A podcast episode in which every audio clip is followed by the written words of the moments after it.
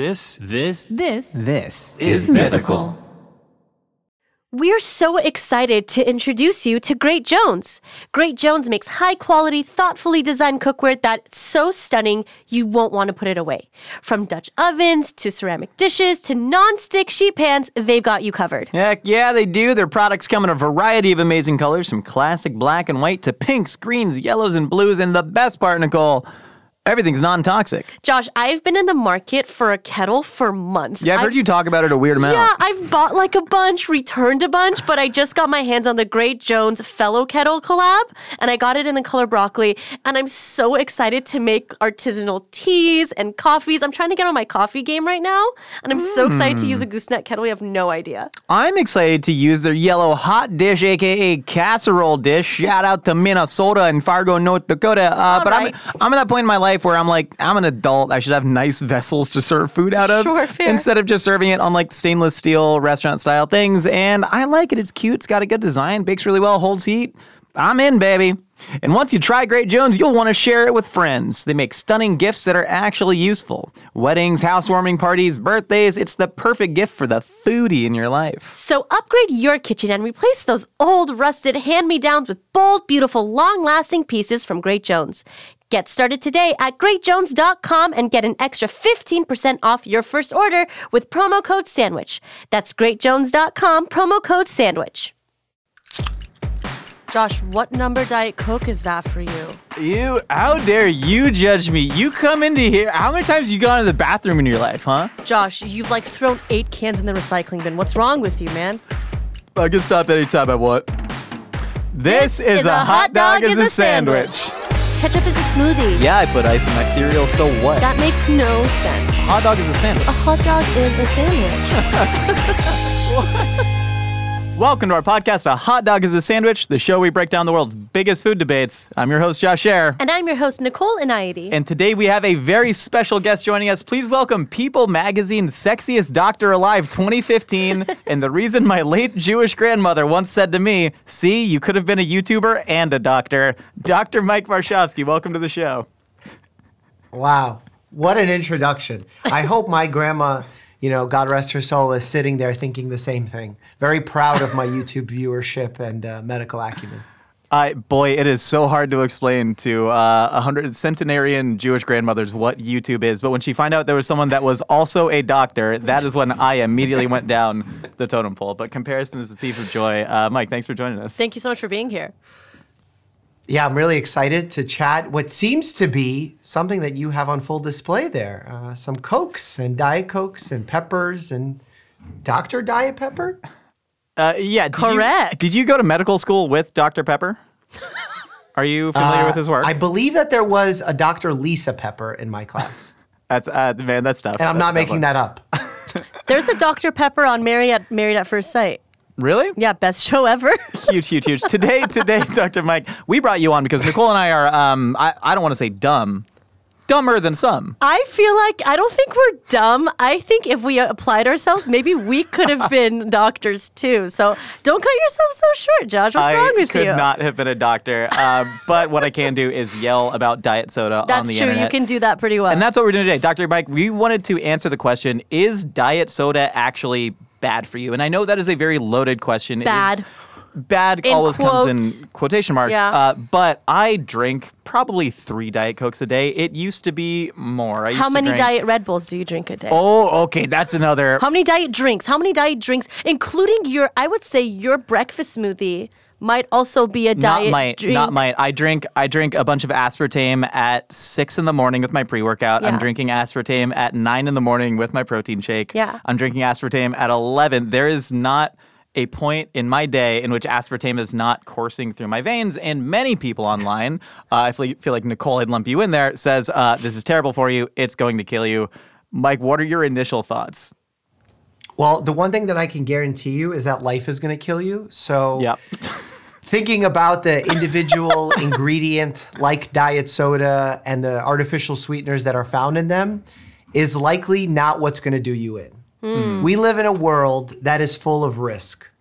And the number of risks we face and the number of things that impact our day to day behaviors, our chances of getting sick, our chances of getting better, really are astronomical and probably too much for the human brain to even wrap our heads around. Like if we even try and think, what does a hundred trillion look like, or count like, or appear like? We can't imagine, we can't think in those numbers.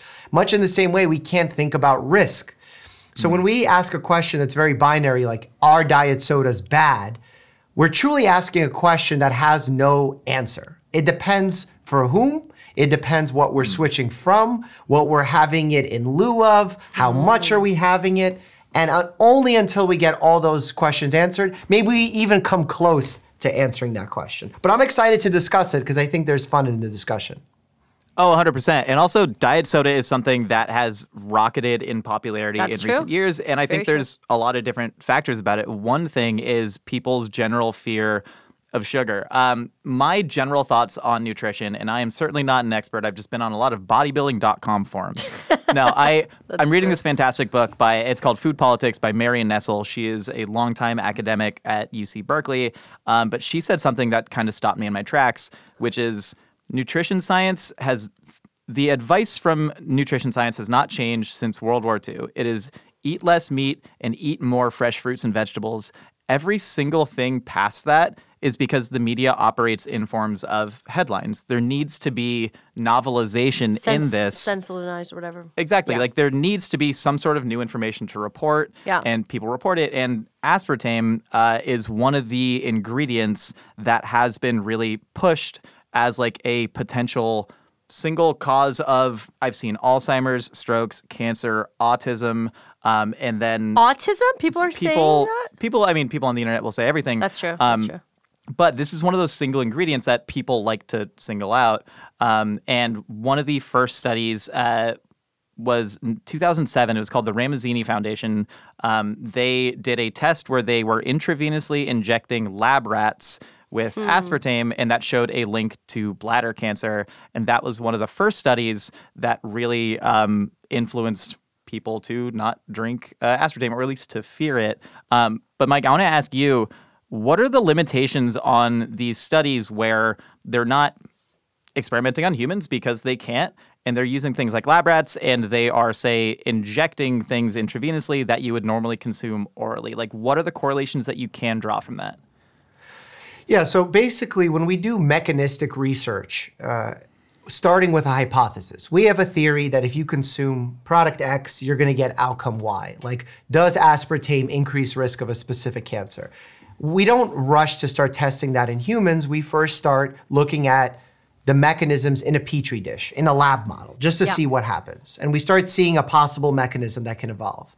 Then we raise that up and we start doing it in animal models. Sometimes that happens in rats, sometimes it happens in the rhesus monkey, and we start seeing the progression of it. Almost everything fails that initial hypothesis theory before reaching human outcomes. Even like if you take big pharma, right, who want to maximize their profit. So they're not doing research willy nilly. They're doing research on things that they believe have a high chance of working. And even with big pharma, when a medication starts in the hypothesis theory in those petri dishes and animal models, 999 out of a thousand do not make it to human trials. Mm-hmm. And even when they make it to human trials, passing the human safety and proving that it actually works, 95% of those fail. So imagine if these are companies that are have the most brilliant people in the world. They're trying to spend their money as efficiently as possible, and even then they're failing. That goes to show that our knowledge isn't as deep as we put it out to be, especially when it comes with petri dishes, animal models. It can show guidance to us as doctors, as researchers, in which way we can go forward, where we can ask better questions, but it certainly doesn't tell us how we should live our lives. Because if we did that, boy, we would have a different result uh, on a different day depending on who authored the study and what finding they were looking for. There's actually a study that exists showing consuming any food, they literally took dozens of foods, and they saw that consuming any one of those foods raises the risk of colorectal cancer. Just to prove that if you really want to find that uh, correlational link, it doesn't mean that it caused the cancer to happen. So we have to be very careful when we're looking at this research or even being presented with research how we let it affect our everyday lives. Yeah, 100%. And it seems Sure, like yeah. nutritional research, specifically because there are so many different factors, uh, becomes incredibly hard to digest. Like, um, there was a recent 2023, the World Health Organization comes out and they say that aspartame is, quote, possibly carcinogenic to humans. And many, many people sent me this distinction and said, see, aspartame carcinogenic, World Health Organization, a legit organization, ergo, I was right, you were wrong, diet soda is terrible for you. And then if you even go a little bit deeper, what they mean by possibly carcinogenic to humans is the findings of limited evidence of carcinogen carcinogenicity in humans and animals and of limited mechanistic evidence of how carcinogenicity may occur underscore the need for more research to refine our understanding. So basically they said we we don't know. None of the studies have Then why proven write it? Why write it? scare- This is why people? Is this is scare why I went into YouTube because I watch my medical profession put out accurate information like what you just read. But their ability to make it user friendly or understandable be complete poop. And I can't find a better word for it because it's poop. It's misleading what is being said. Even when we do uh, like statistical research, and you'll see um, like news articles pop out and they say this medicine statistically significantly lowers rates of your blood pressure. And you're like, oh, well, statistically significantly, that sounds significant. That sounds strong. Those are words. yeah. Statistically significantly just means that whatever outcome happened, it was statistically strong that it happened. But that outcome could be huge, it could be clinically insignificant. So just because something is statistically significant doesn't mean it's also clinically significant. And how we show that to the world is what makes us good doctors, I think.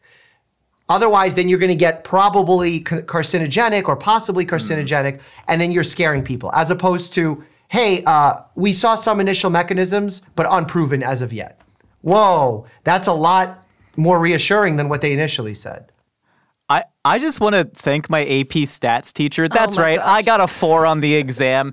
But honestly, that and fantasy football, because like when you hear a stat like doubles your risk of, say, Alzheimer's, that was one of the Scary. That as as to the untrained ear, that sounds scary. It is incredibly scary. Yeah. Uh, and then if you see that the risk what went from 0.001 to 0.002, that is not something that is actually going to affect anybody, even Yeah. on a mass population Sure. level. And so, like, actually being able to dig into the statistics and understand where this is coming from. Also, understanding i don't expect every person in the general population to go into the method methodology of every study Yeah, you but can't you look at this initial rat study out of the Ramazzini Foundation in the early 2000s, and you found out that they were injecting them with the equivalent of a human drinking 1,200 Diet Cokes a day. Oh my gosh. Yeah. Poor and So babies. y- you see, uh, the links are really tough. Um, I just want to get into the history of diet soda really quick because I found Lay it on me, Josh. Let's hear it. Well, okay, I- I'm gonna ask you two. What do you think the first diet soda was in America? Tab. Tab. I have no idea. I'm, I'm an immigrant, so I don't know American history well. What's the first uh, from uh, from where? From Russia. Did, do they make? Uh, do you ever drink kvass? Do they have diet kvass? No. What's Let's make it. Kvass. It's Sounds made from, good. I kind of want to try it. It's made from like fermented bread. Yeah. Uh, I'm a big Oh. fan. We'll find some Diet Kvass. Uh, but no, it was actually a soda that predated Tab by about 10 years, and it was called NoCal. And Never heard of NoCal it. Hmm. was made with, uh, neither had I until I was researching this, um, but it was primarily made for diabetic pa- uh, diabetic patients, um, and it was mainly sold and consumed in like medical facilities. And it wasn't until Oh, like in hos, like if, if you're a diabetic in the yeah, hospital, they, they, wanted would a give it to sweet you. treat, and it was Okay. it was made using a, uh sweetener called sodium cyclamate. Uh, and saccharin. So saccharin was the original yeah. sweetener found in Tab. Saccharin was actually banned in the United States in 1981, leading to the Mm. formation of Diet Coke using aspartame in 1982.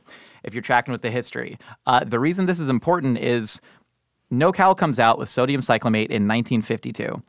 That was six years before the FDA passed the Food Additives Act, which they introduced the crazy legislation that if you're adding chemicals to food, we should test them first. Before that, you simply were not allowed to, or you simply didn't could have to. it, You yeah. were not obligated Yeah. to. And then there was a very similar study. Uh, lab rats showed bladder cancer with insanely high doses of sodium cyclamate.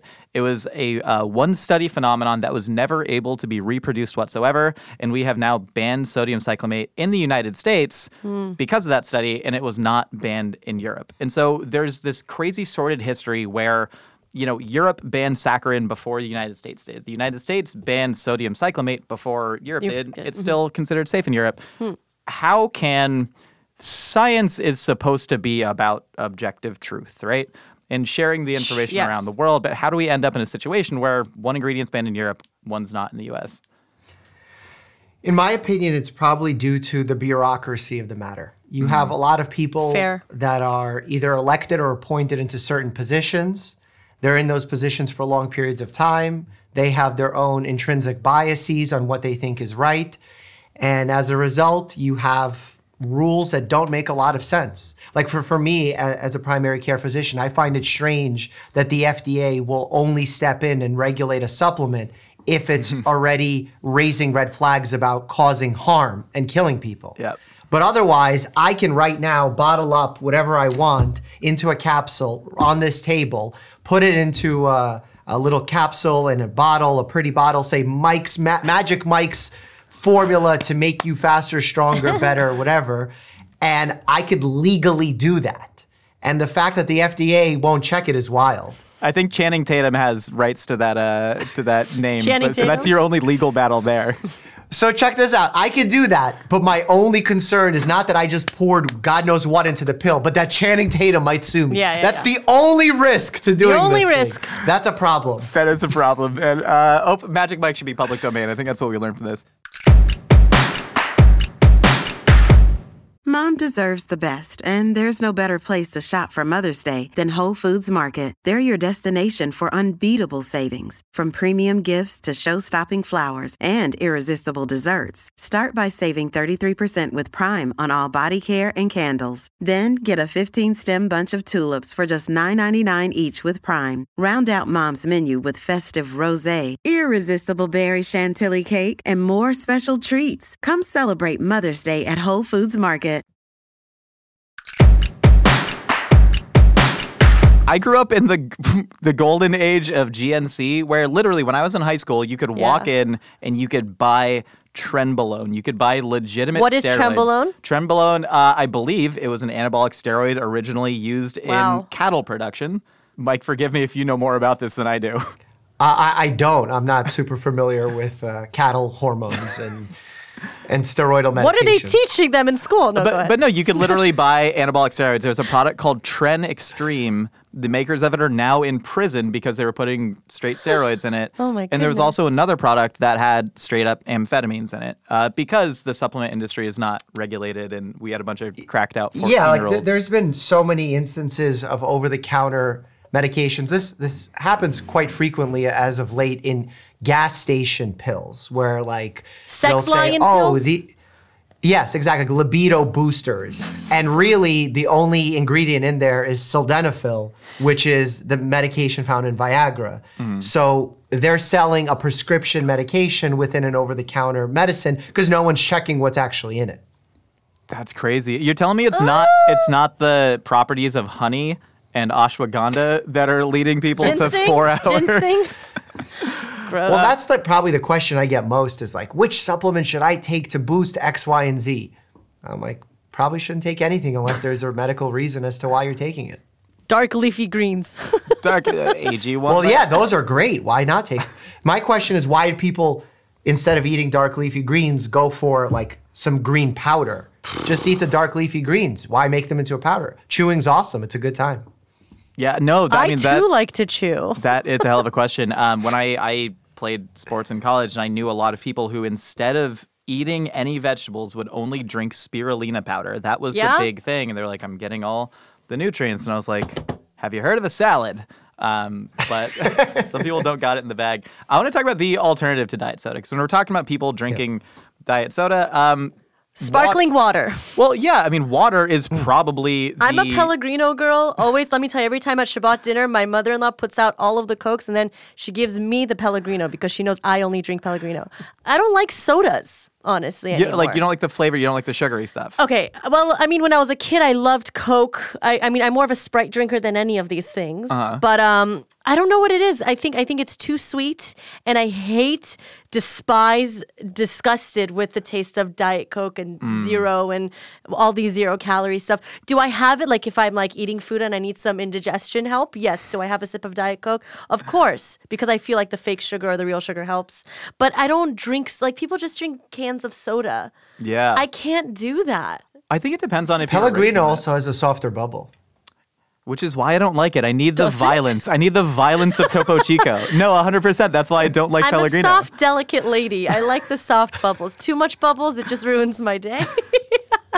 No, but we have seen an explosion in. I think part of it is the fear of full sugar sodas, um, the kind of Yeah. carb phobia that we've been fed for our entire lives. Sure, sure. Part of it is the fear of aspartame, the the unknown, which is why we've seen things like Lacroix really explode on the market. oh, sure. Um, but Dr. Mike, do you drink diet sodas? Do you do you consume artificial sweeteners? No, I'm a Pellegrino guy myself as well. well done. Well done. I'm proud of you. or sparkling water in general. I will say anything bubbly, even if it doesn't have sugar, there's been some theoretical evidence as how it can influence weight. Um, in fact, some of the uh, doctors that work in my metabolic department in my hospital will frequently talk about with their patients who consume uh, gassy beverages and how it creates some bloating and expansion of the stomach, which can then lead you to have a like more space in the stomach. Therefore, you don't feel as full if you have a smaller meal, if you don't have the sparkling water. So it's not something that's incredibly proven, but something that we take into consideration when we're giving recommendations. Well, this sucks. No, but No, like but that, I don't yeah. want you to think this sucks. There's No, no. I know. th- see, that's the thing. We can't villainize and say something's all bad or all good because if you're swapping from a sugary soda and you're looking to reduce the amount of added sugar you're taking in, which is probably useful in most cases, but if you're looking to do that, switching to a sparkling water is a great alternative. Agreed. But now, if you're drinking a lot of sparkling water and you're having acid reflux symptoms and you're already uh, struggling to lose weight and you've kind of hit a plateau, maybe it's something else you can try. But it doesn't mean I'm signaling everyone to stop drinking sparkling water. Thank you. I read a headline that said sugar is more addictive than cocaine. Dr. Mike, should I switch from putting sugar in my coffee to putting cocaine in my coffee? I hate those metaphors. They're so bad. No, please don't do that. I saw somewhere that said cheese is the same level of addiction as cocaine. Oh God. so we're just going to put oh, cheese in our soda.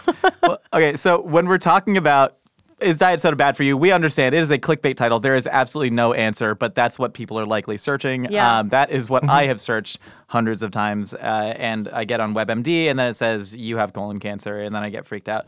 Um, it seems to be there are two sides to this. There's what's happening to you on the molecular level with diet soda, which Mm-hmm. All the studies, again, the World Health Organization said possibly carcinogenic Maybe, because possibly. the evidence Yeah. isn't really there. Um, but the more interesting side of it to me is the behavioral side of it, which when you're drinking Oh. diet soda, what is it doing to you psychologically? You said that this tastes disgusting to you, probably Can I because yeah. Did you put your mouth on it? I did, yeah, I'll but I mean, we're. I've, I have a clean slate for most things. Um, but you Give me a sip of regular soda. you were you were not raised on drinking a bunch of sugary sugary. I was not right? raised that way. I used to drink a half gallon of cranberry cocktail, not juice, mind you, cran raz oh, cocktail a day, because I thought that there was fruit in it. I did. I wasn't raised with a lot of like nutritional education.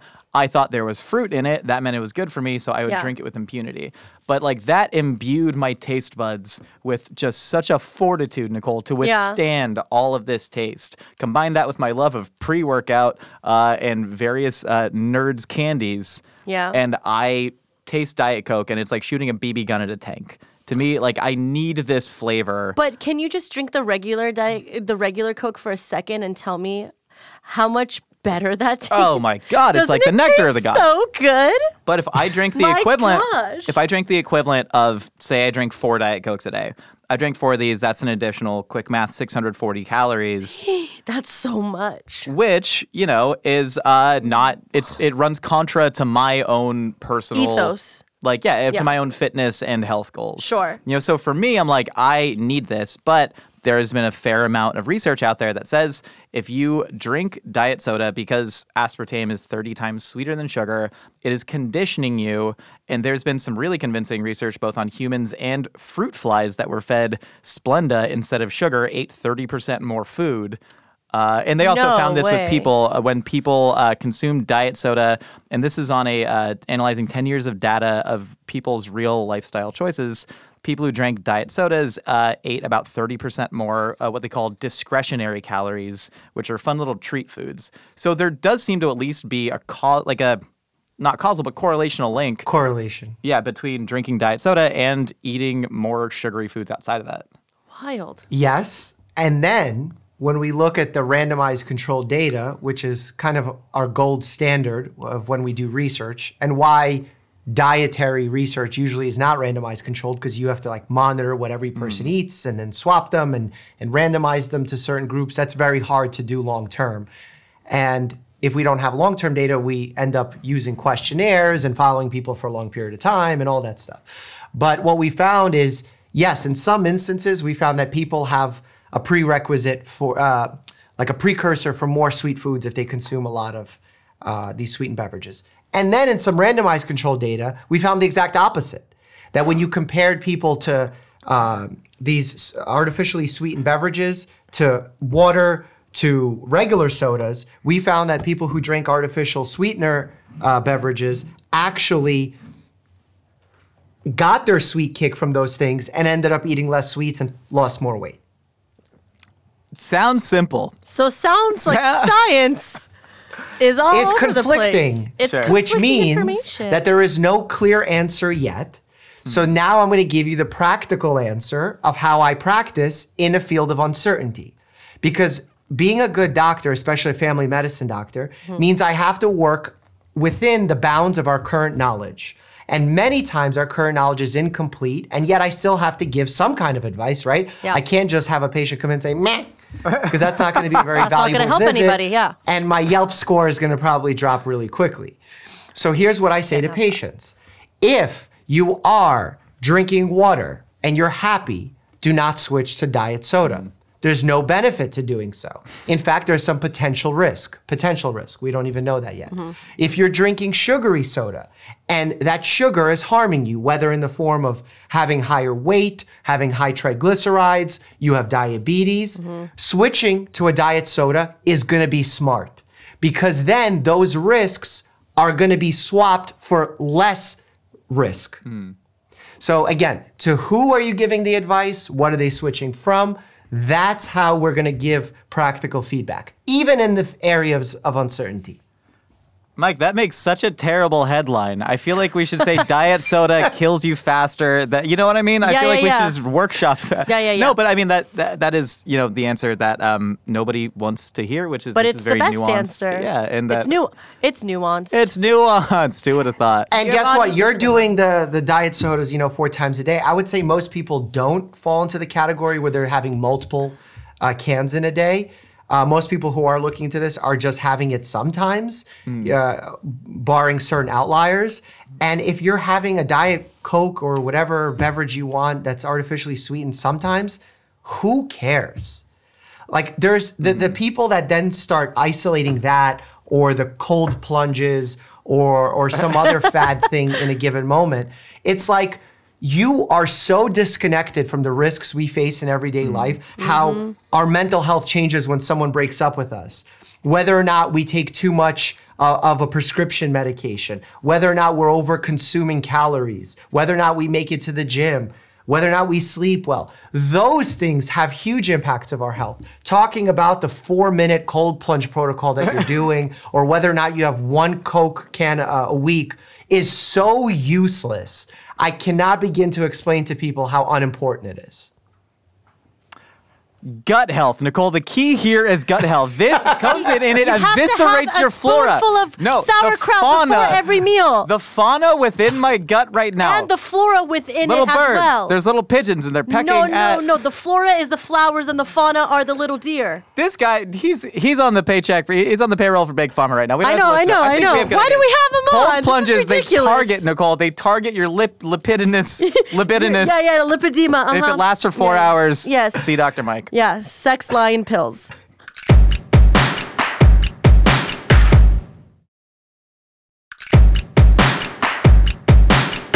All right, Nicole and Mike, we've heard what you and I have to say. Now it's time to find out what other wacky ideas are rattling out there in the universe. It's time for a segment we call Opinions are like casseroles.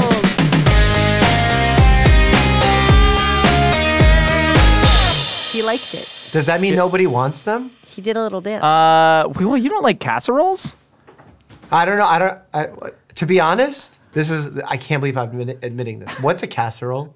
That's oh, another God, podcast that is a great- entirely. okay, so do you have another hour? It's funny because Is it that long? So casseroles were technically the, the, ter- the first time the term was used in the modern American context in the mid 1700s. I'm dead ass serious. It was in Vermont. But that said, like any, it's just any large amalgamation of foods that is baked inside one dish and meant to be eaten as such. So it's just like a one pot. So they've existed throughout all of history. It's how most people Like ate Like a for, stew? Kind of like a mm-hmm. stew, Too- but stew is too wet. stew's too wet. Okay, have, have you ever had uh, like my grandma's? Uh, I, I think there's some Kugel. stews out there that would have exception to that statement. no, but like uh, Have you had that's a fair kugel point. before? Kugel's not a casserole. Yes, it is. It's no, cooked if in you a casserole do if you do dish. like a beef stew with a kugel top, that's a casserole. Okay, you're the only person on planet Earth that has done that. no, Mike. Have you ever had a beef stew with a kugel top? I don't know what a kugel top is. Doesn't know what a kugel Ah, top Throwing is. It's all terms at me good. that Oh, were not part of my boy. medical education. Bye. okay. Should we get into our first? The first Minnesotans opinion? call it hot dish. Okay, uh, well, my first opinion, um, Dr. Mike, we, Nicole and I have both taken a very pro leeching stance on this podcast. Pro leech. But yeah, just medical. I'm medical. into For what? leeching and bloodletting. well, because here's the thing: you have blood that in you, and it's bad, and you need to get it out. What better creature than a leech? Why is the blood problematic? Nicole, my Are you asking me? Yeah. You should ask this Do you know guy. we still do bloodletting for very specific conditions? I can name you one. Tell me. Please me. name us one. Poly- polycythemia vera, Okay. where you have an overproduction of red blood cells, and as a result, it actually you would go in and get some blood taken out. Yeah, but you would do it like with the syringe and like Oh yeah, you would. The leeches don't take uh, enough blood. you're out not just that. slicing someone open and like bloodletting. The leeches need jobs, Nicole. Um, actually, I used to go to. Um, I I used to go to. He was a chiropractor, but he was also the USA weightlifting uh, Olympic team's doctor, and so I went to do soft tissue work. Uh-huh. Um, but he also did some like kind of weird stuff, and he did a practice called wet cupping. My dad did that in cupping? China. My dad did that in China. They they make uh, little incisions and then they do the cupping and then Yes. it sucks the blood out. And Yes. so I walked into this man's office for the first time and there was a person whose back was covered in blood, and I freaked out. My dad did that in China and he showed me pictures like, look how cool this is. And I'm like, this is not cool. Don't show me your bloody All I'm saying could have been leeches. Uh, Nicole, you want to read the first opinion? Um, sure. I love to read. All right, Mike. So we asked our audience if they had any specific health or nutritional questions, um, and so Nicole is going to read them out to you. You get first crack at your response to them. Sure. So the first Okay. one we have is uh, at pretzel emoji. Picky eaters are just a sign of weak parenting. No, can't do it. Can't co-sign that statement. Why? What is the cause of picky eating? Or I mean, I'm sure there's not one cause, but Yeah, that's the thing. That's so variable. Could you have contributed to the pickiness of your child with your parenting habits? Sure. But does that mean it's necessarily your fault? I mean, I can give you medical conditions of like hyperphagia syndromes where children eat so much so that their uh, obesity cannot be caused by overfeeding alone. It's a hormonal issue. So to say that all causes of it are that, not true. I think and now we get Nicole's medical opinion. as someone who could have been a doctor if she applied herself. I do think some parents, you know, kind of like like if if my mom didn't like a certain food. Like my mm. mom doesn't like the color purple. She's never been a fan of the color purple, not the movie, like the color Okay. purple. She doesn't like it. Do I now have a slight aversion to the color purple? A little bit. I don't. It's not my favorite color. Sure. Do I think? But there's, plenty of examples of people who like hear that from their parents and then love the color purple. Yeah, do that's the me. opposite. Okay, but that's because of the way you were raised. Like I always wanted to be like my mom. Are you So familiar with the uh, 2008 study of Rodriguez et al. coming out of University of Illinois Urbana-Champaign, where I, I think what? All right, next opinion. We got. Uh, what do you mean? You need to say something about this. What I don't, I know nothing about parenting. I'm just so afraid. I really want children, and I'm so afraid that I'm going to do all the things that I think are right, and then they're going to hate me and only eat French fries and. Just let them hang out with rice. Auntie Nicole. I They're gonna be so whipped frightened. into shape. I Don't am worry so about frightened. it. Um, okay. Uh, I'm gonna correct the I'm gonna correct the opinion, and the opinion uh, opinion will state this now. Um, parenting can have an impact on the pickiness of your child's eating habits. I like that. That's good. Well done, That's Doc. Nuance, baby. All right, we got. Uh, wait. Oh, I had one that I liked. Also, Here we Nicole, go. your drink is purple right now. Oh, my drink is pur. It's like pink. It's like fuchsia. Look at you overcoming childhood trauma. I'm proud of you. Uh, at Greg Bernashaw says, eating healthy doesn't mean you can't put seasoning in your food. Oh, of course. In fact, seasoning in many ways is healthy and low to no calorie. There's so many ways to use spices where you're not adding to the caloric intake, and we've seen spices carry a correlation for healthier outcomes. And notice I say spices aren't necessarily perfectly healthy, but they lean healthy. Yeah, I um it's so funny because my relationship with diet and nutrition, I know this stuff is very nuanced and can frankly be triggering for a lot of people, but for me, all the people I grew up around, I so I was a hammer thrower in college. Nicole's sick of hearing about this, but my coach I love it. Don't say that. I love my coach it. would threaten to take away my scholarship if I dropped underneath 250 pounds and we were working out constantly. How old were you? Uh, this is from like 18 to 22 in college. Uh, and so I knew a lot of people who were equally likely to be trying to gain weight for their specific sport as they were trying to lose weight. And Sure. so my relationship to this is like, it's all very neutral. It is, you use nutrition, especially caloric or macronutrient intake, to satisfy your personal goals, whatever they may be.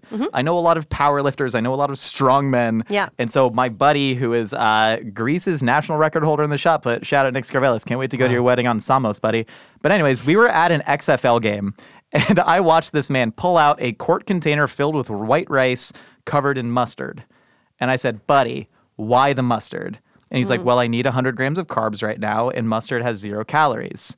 And I just started listing other things that also have zero calories. That tastes better Soy than sauce, fish sauce, ginger, garlic, cilantro, lime juice, just anything. And I want to grab these giant hulking bodybuilders and just say, you can put the spices in your food, man. Yeah, I've never understood the ba- the bland chicken white rice broccoli mentality. Whenever Oh. I understand that, the, I think I think it's because the macros are consistent and they Yeah. want they crave and desire consistency within their routine. Mm-hmm. So I get that, but like putting paprika on it isn't going to completely screw it up. Yeah, th- and, I wish I could just like like you said, shake them and say you can have like red and green flakes on your food. It might make you I don't know find a little joy in eating. Some people they view food exclusively as fuel, As fuel, and I, yeah. you know, can't empathize with them. Me um, but I, I yeah. understand. I did watch a bodybuilder eat quote macro-friendly spaghetti bolognese. Oh, that's cool. And it, no, well, it was literally 10 ounces of lean ground beef, Uh-huh. and what I saw were six spaghetti noodles.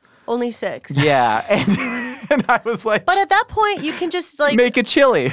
yeah, make a Turn chili into a chili. or It's those, not spaghetti anymore. Those like shirataki. Oh, can you do a noodles. casserole with that or no? Absolutely. Yes, I'm you so can. glad you asked. course you Uh, the can. state of Ohio has like six indigenous chili based casseroles. Indigenous? Just in Ohio. they were all invented in Ohio.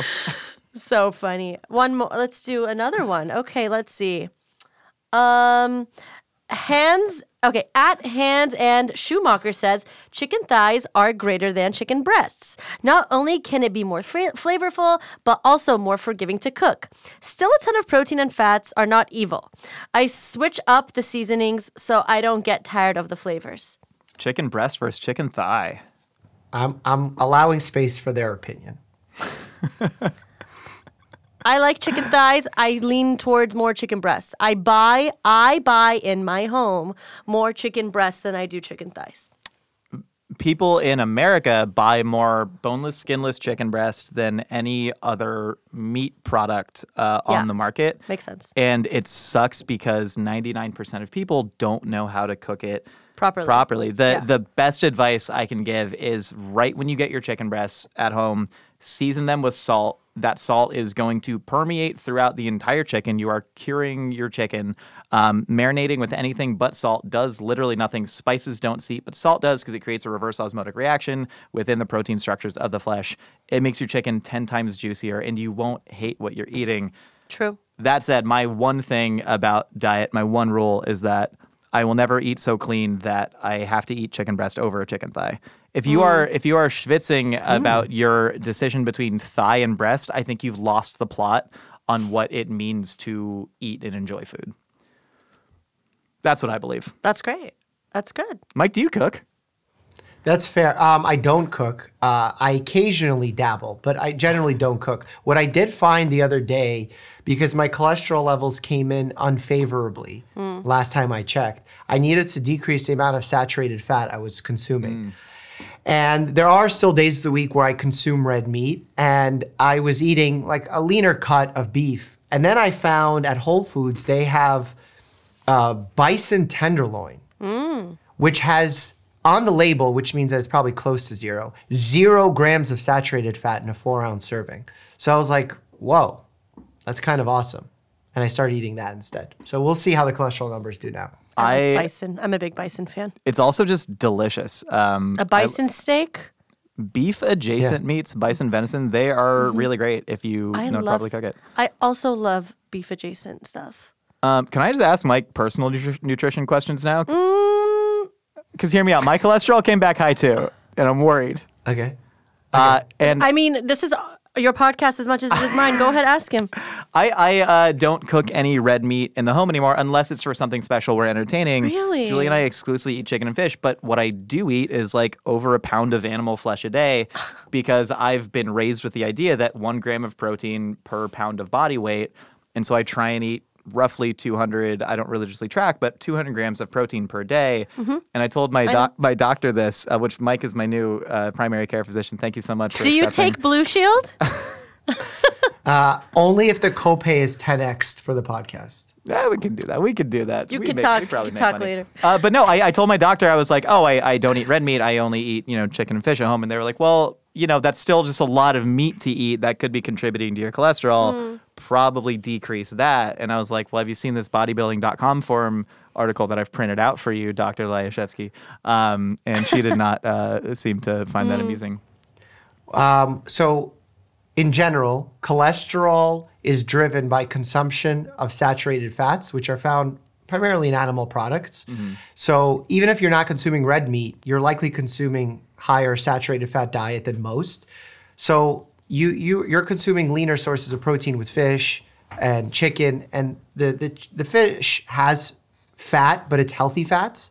So that that's a good reason to keep fish in. But I would maybe look to replacing some of your chicken protein with something like edamame mung bean pasta or the banza pasta that's uh, you'll see in the supermarkets, which have both fiber and protein, which will help your hmm. cholesterol levels twofold because you're getting less saturated fat but still getting your protein. And second, when you increase fiber, we've actually seen decreases in cholesterol as well. So that's what I'm doing myself as well. So we're kind of on the same trajectory. I, I'll I'll keep you updated with my LDL levels if you do the same, man. Is We're- we're on this LDL journey bad? Together. I don't LDL know. is bad. One of them's HDL bad. is good.